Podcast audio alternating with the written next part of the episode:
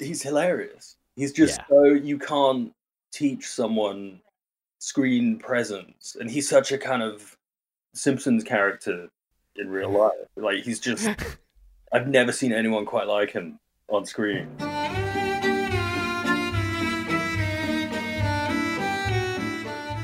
That's writer Toby Harvard.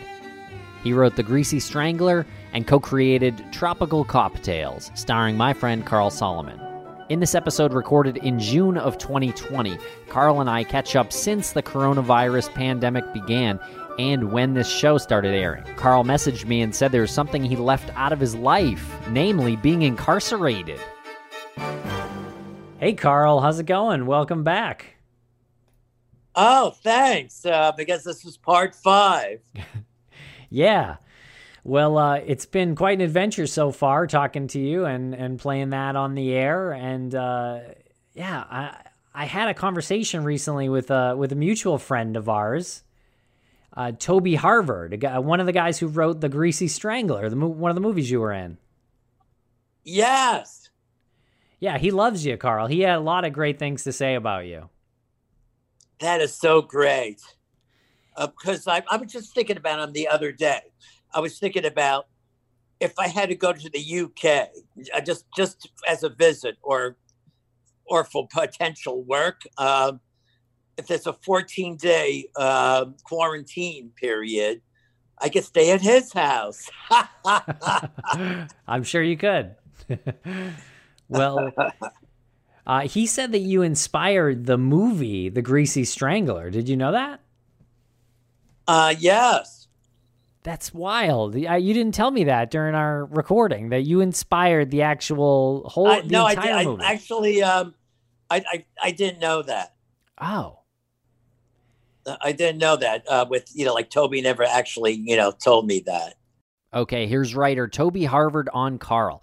Absolutely incredible hearing that a line from Carl muttered during their short film inspired the Greasy Strangler movie. Carl is incredible. Uh, me and Jim, who directed Greasy Strangler and Cocktails, we this was years ago, probably about ten years ago. We made a short film in LA, and we were casting it, and it's about father and son on this hiking trip in the woods, and you know yeah. hate each other. They don't get on very well, and we were trying to cast the dad, and we just couldn't. We weren't seeing anyone interesting. He was supposed to be this very kind of belligerent, kind of rude, dismissive, kind of a bully. And I think all the actors we were looking at were playing it very kind of, I think maybe a little bit too stern and mean. They were almost like kind of drill sergeant types. And then Carl suddenly comes along and he really reminded us of Elliot Gould. Do you know him? Yeah. yep. He was kind of like this fried up Elliot Gould. he had this amazing voice. So we cast him in that. And we actually wanted, originally, we wanted Greasy Strangler to start him as the Strangler. There's a line in Crabs where he's talking about how much he loves to have these kind of long, hot baths. It's great to be in the country, in the woods. City's too greasy. Yeah, I know what you mean. Recently, I've been indulging in these long, hot baths. Oh, right. Lots of salt, hotter than you could handle. I bet. Long, hot baths. I have all these long, hot baths. The city's just so greasy. and the way he said that, it just became such an in joke with me and Jim. It's like everything, oh, greasy. It's so greasy. And that's how we came up with the idea. Why don't we do a thing where Carl plays someone greasy, like maybe even a greasy strangler? Wow. Just the way he said it, there was something so sort of intriguing about it. And so, yeah, originally we wanted him to play the strangler, and it didn't kind of work out in the end. But we made up for it with cocktails, where we basically, I mean, he's kind of the star. But when it came to cocktails, again, like he was going to play quite a small part, and then we kind of turned up on the set, and he was just so funny. We just mm. started adding him in every scene that he wasn't originally in, and just giving him a lot of lines, and, and you know, he loved it. He was laughing. It was amazing. It was really, it was quite magical to see because he's been around for so long, kind of working. Yeah. This was the first time he had like pages of dialogue and he was the lead and he was the star. He really kind of it was quite moving to see him kind of just embrace it. It was really Right. it, was, it was very sweet. He's hilarious. He's just Yeah. so you can't teach someone screen presence and he's such a kind of I mean what's the word? He's just he's like a Simpsons character in real life. Like he's just I've never seen anyone quite like him on screen. He's just a complete, you know, he's a real find. How's the quarantine treating you so far, or uh, you know the whole the entire situation? there's in, in the ins and outs of of Big Depression. Uh, um, there was one week in which uh, two two bad newsworthy uh, you know events took place. Um, uh, Bernie called it quits. He decided. I mean, in other words, he said, "It's all yours, Joe," uh, which you know really pissed me off. And you know, and at the same time, uh, one of the greatest songwriters in music history passed away, John Prine. And music is the key that what heals you, and you need music to deal with this coronavirus. You really do. And oh, I wanted to mention this plug uh, before I forget, because today, another uh, another Jim Hosking blockbuster is released on Netflix, starring me. Well, I have you know dialogue in three scenes, um, and that is an evening with Beverly Luff Linn. Um, I'm the the owner of the laundromat, and I'm confronted by Jemaine Clements. The final scene, um, it's the at the end of the movie where uh, uh, Jemaine Clement and um Aubrey Plaza are, you know, slow dancing with each other and doing these other like dances to this one song that's appeared in a lot of movies, and I can't remember the name of it. And I'm because even though I'm the one that's playing it, because um, I'm Valerie Grills, the DJ, and Jim provided me with these grills. Yeah, some some of the uh, the DJs are really flamboyant, and they have all these props with them, and grills is one of them. You know, these funny, you know, looking, you know, teeth. Um, I guess they went to a designer dentist or something to get those, you know, grills implanted. So yes, you you got to see this movie. And so this was recorded right after Bernie Sanders dropped out of the 2020 U.S. presidential race. This gets kind of political, but Carl's not making it up, and there's a link for reference in the show notes. And uh, Carl, you messaged about uh, a part that you kind of left out, um, and uh, and you wanted to to add to it, and you felt like you needed to add it, and you were it, it came right after that Bernie announcement, did it not? Yes, um, yes, it was. Um, it was affiliated with it, and the thing is, like, and it goes against uh, the majority, you know, of my, you know, friends, you know, and fans, you know, in the country, who like have this saying, "Vote blue, no matter who." But suppose the person that is blue is responsible for incarcerating you, and that was the whole thing. Um, before uh, 94 when I in part three, the different strokes, um, part three, and and how um, and my uh, experiences with you, which is um, part four, and in part three was the part where I left out and would not want to say what the bad thing that happened in '94 and '95 was, but apparently, in order to um, you know, there were like periods where, you know, I had a bout of homelessness. I would say between, you know, 88 and 90, um, 94. And it was really bad. And I'm, you want to thank, you know, all my Chicago friends who convinced me to, you know, to move to Chicago, um, you know, to live with them, you know, during that, you know, bad time in my life. And I fell in love with that city. But the thing is, whenever I would come back to the Bay Area, which is you know my love, um, and I mean I see um, that looks like San Francisco in the background behind you. That's right, it is. Yeah. oh, what a small world. I mean, yes. So it was, um, I could not find um, a place to live in my beloved uh, Bay Area at all. We all, you know, got, you know, we all, you know, moved out of the zoo, as I you know, explained in um, episode three, except for, you know, like Chicago, which I was able to get pizza delivery gigs everywhere.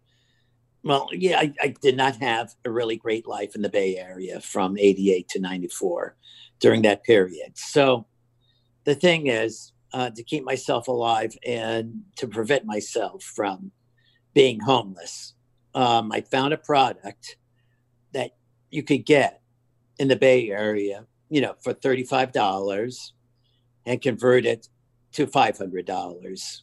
It was illegal, but there's something there's there's something that overrules the legality of whether drugs should be legal or not, and that is the law of supply and demand. People demanded doses, so I supplied it, and um, unfortunately, uh, there are snitches. And if you know somebody who I supplied it to got caught, they they wouldn't even hesitate. They would snitch you out. So uh, I got busted in 94.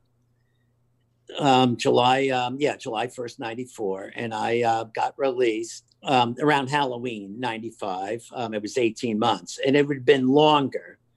There were like four, and I'm going to like reiterate there were four drug laws. If you Google mandatory minimum and Joe Biden, you will discover there were four uh, drug laws. And even though they did not mention LSD and um, the musical entities that that endorsed it, you know, you would find that you know Joe Biden wrote these four dr- drug laws.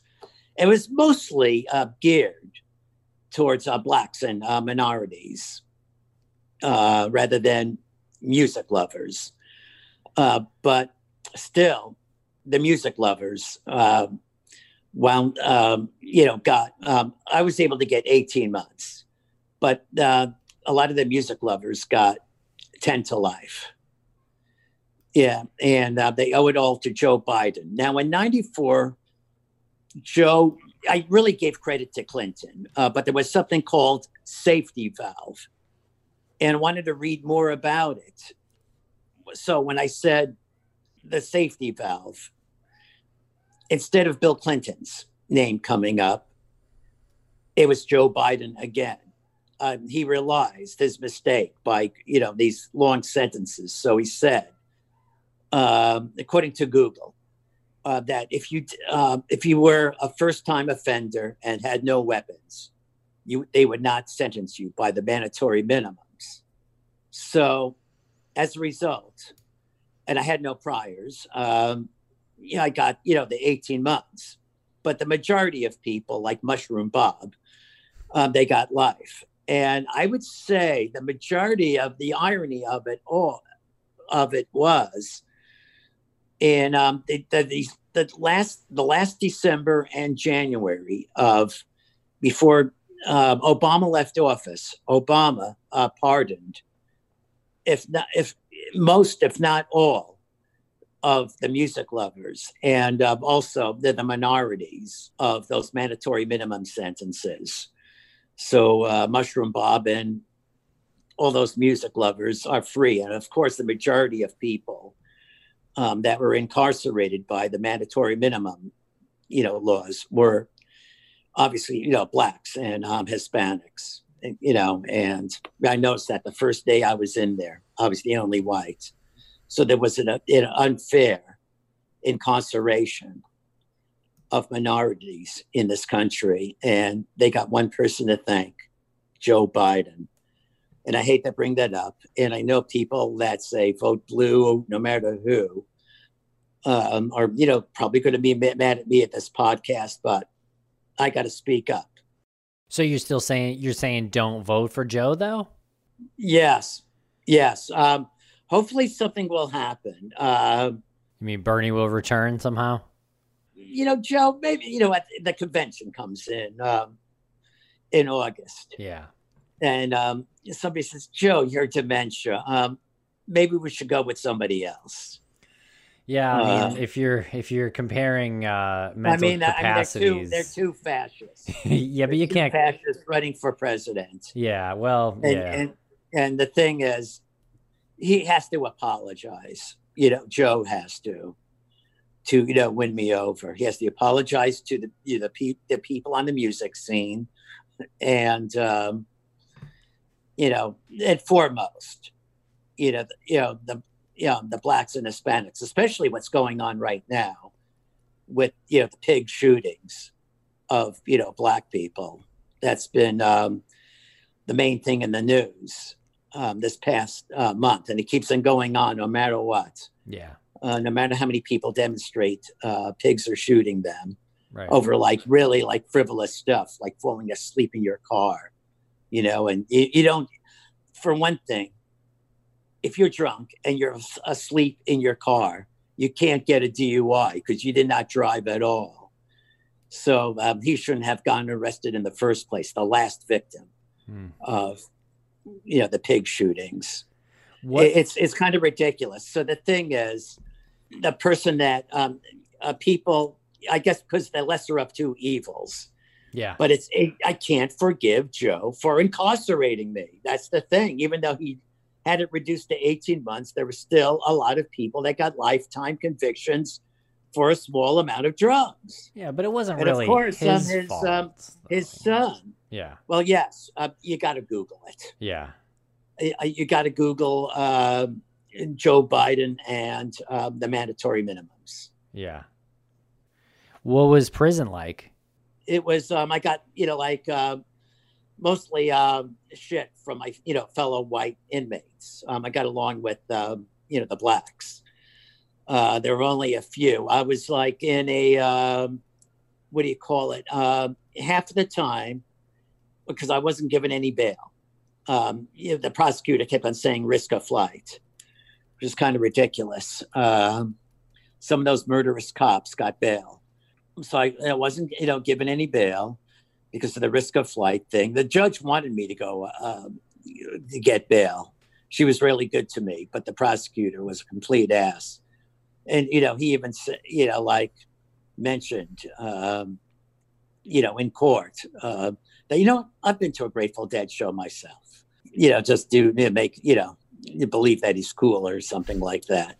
Um, so I, you know, so I um, half of it was waiting for the trial and the sentencing, and then once on, uh, once I, and it was like in Fairton, a, a medium they call it F, FCI, Federal Correctional Institute, um, in um, New Jersey, because the case was in um, the way people get tried is where the uh, snitches are located.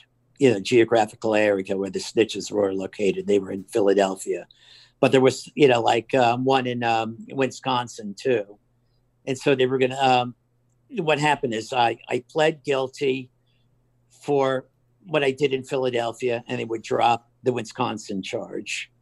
So, and then I got 18 months. And after the sentence, which was January of um, 95, um, I spent, just spent just the, the rest of it in um, um, Lompoc, which is, um, you might have heard of it. It's um, north of um, you know, Santa Barbara, but it was the farm. It was, I mean, or the camp, the prison camp. There's like three categories: uh, the penitentiary, the the FCI, and the the camp. So I was in the camp, which is the lesser of three evils. There was one building, the, uh, one luxurious building, where one of the um, the Watergate, um, you know, you know, people. I think Haldeman or, or Ehrlichman or Haldeman. Um, they lived there. You know, it was the the Ehrlichman or Haldeman suite and so um yeah i was there and then um got released it was it was what was even like well partially brutal was the five years of supervised relief and i want to um uh, big kudos to the um the Curzan family you know mike and karen for uh, you know like by saying that they they would put me up um, if I could get released to Reno, Nevada. So I was like for four years, I lived in Reno, and I went to um, I went to school again to take paralegal courses because I loved reading those court cases in the library. There was a lot, uh, you know, um, because the paper that the you know, the doses were on was added weight, and there were court cases, about three court cases, and I knew some of the people in the court cases that um, got their uh, sentences reduced because the paper should not been have been weighed, Mhm. just the liquid liquid portion. So then you resume life um, in Um, Reno. resumed. I, yeah. I um, and then um, then I had um, during those four years, um, you know, I was uh, doing the dishes. I was a, a combination dishwasher and you know pizza uh, delivery for Little Caesars. Um, you know, during that time, and I was going to school at Truckee Meadows Community College, taking the paralegal courses. And what I didn't like are those piss tests uh, for um, weed. Uh, even though I still was puffing. How'd you beat And those? So I, I beat the test anyway, but I really can't say how because I don't want to, you know, the um, the piss test administrator, you know, to get in trouble. But okay. um, uh, even though I couldn't find him on Facebook. right. Um, Well, so, di- did uh, you ever get into, into any fights in prison? uh, I, I I think one with uh, somebody who was in there for steroids, and, and that was it. And that was in like the the holding area that it was in for um, six months. Um, oh yeah, I think I had you know minor stuff, um, not not the stuff that you hear about in you know film and TV. And I didn't get cornholed or anything like that. You know, which you know this you know the biggest fear. Right. Uh, But is it so you got into a fight with a guy who was in there with steroids? Yes, at uh, Fairton. Um the thing is, he uh, he uh, he went into my cell, and he gathered my notes with ad- addresses on it, and ripped them up and, fl- and flushed it down the toilet. And then, like, he did it while it was gone and said, like, do something about it. And I couldn't, uh, or you know, threat. Yeah, threat. He threatened me and everything.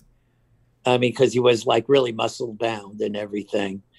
But um, yeah, there was um, I, at least one, you know, inmate there who was there for illegal uh, steer, ste- uh, steroid distribution, and he worked at a gym, and that's it, it was just like that um, Mark Wahlberg movie when he's a gym owner. Oh yeah. He gets these people together to commit crimes, right. and they beat up uh, Tony Shalhoub. Do you remember that movie? Yeah, Pain and Gain, I think. Yes. That's pretty good. I just saw that recently. That's why I'm saying it. Yeah. Yeah, it was a good movie. It was like the Mark Wahlberg character. Yeah. Tell me more about how you got into prison. Oh, the way I uh, mailed the sheets in. That that's what a hundred hundred doses was called a sheet. Oh, okay. Um, the way I mailed it in, it was between baseball cards, oh, you and there was one and there was one baseball player around that time um, in the '80s, and his name was Larry Sheets. So it would, you know, my friend would help me collect uh, baseball cards of Larry Sheets, and I would stick it between the baseball cards, you know, bearing his name. and then you mail uh, them to people? Yes, that's what the distribution was mailing. Oh, so that's a federal them at charge. shows, I see. and um, but one was, you know, a lover um, of mine who I really trusted because um, she, the bands trusted her. Um, she would um, hang out backstage. She was always invited backstage to concerts, so I was envious of her. Um, but I was really, um, really, very, very disillusioned with the entire counterculture movement as a result of the experience that I that occurred with me because there was a saying, um, as Wavy Gravy said at Woodstock in 1969, solidarity with our brothers and sisters, and um, I really uh, and, and that was beyond the wardrobe and the hair and the drug usage. There was supposed to be a solidarity, you know, if you wanted to become part of the counterculture lifestyle, but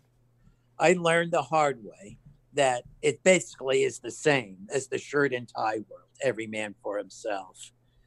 And was very, uh, narcissistic, you know, word that's usually described, you know, against our, you know, on our president. And so it was like the counterculture movement was had that narcissistic, you know, quality to it.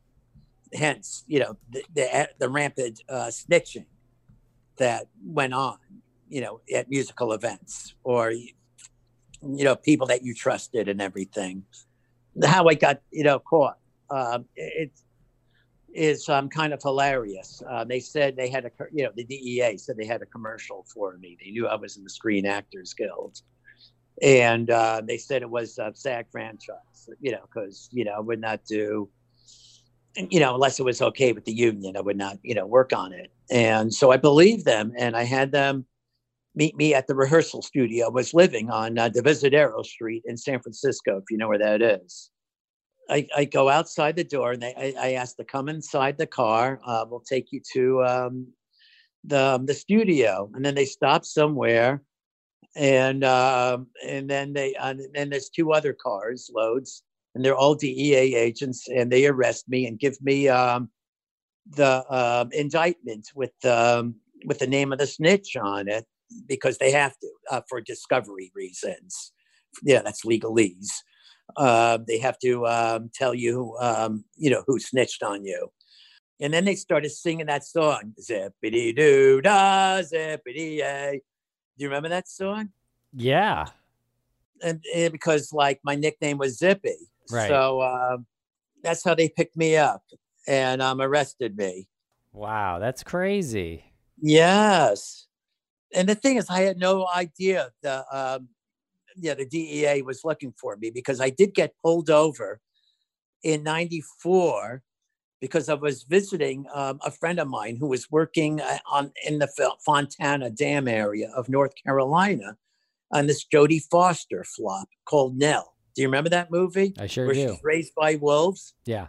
Well, well, my friend was um, the second AD there, and um, I visited him and everything. But the police thought I was stalking Jodie Foster because Jodie's really, you know, scared of that. Oh yeah. So I got, you know, so I showed him my ID, and I said, "Oh, that's my friend's car. I'm, you know, I'm driving, and no problem." And so because of that, I didn't think um, anybody was looking for me but they had to wait until the the indictment came in June, and um, they uh, decided on July first to come and arrest me.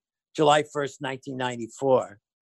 And Zippity Doodah was in reference to your nickname.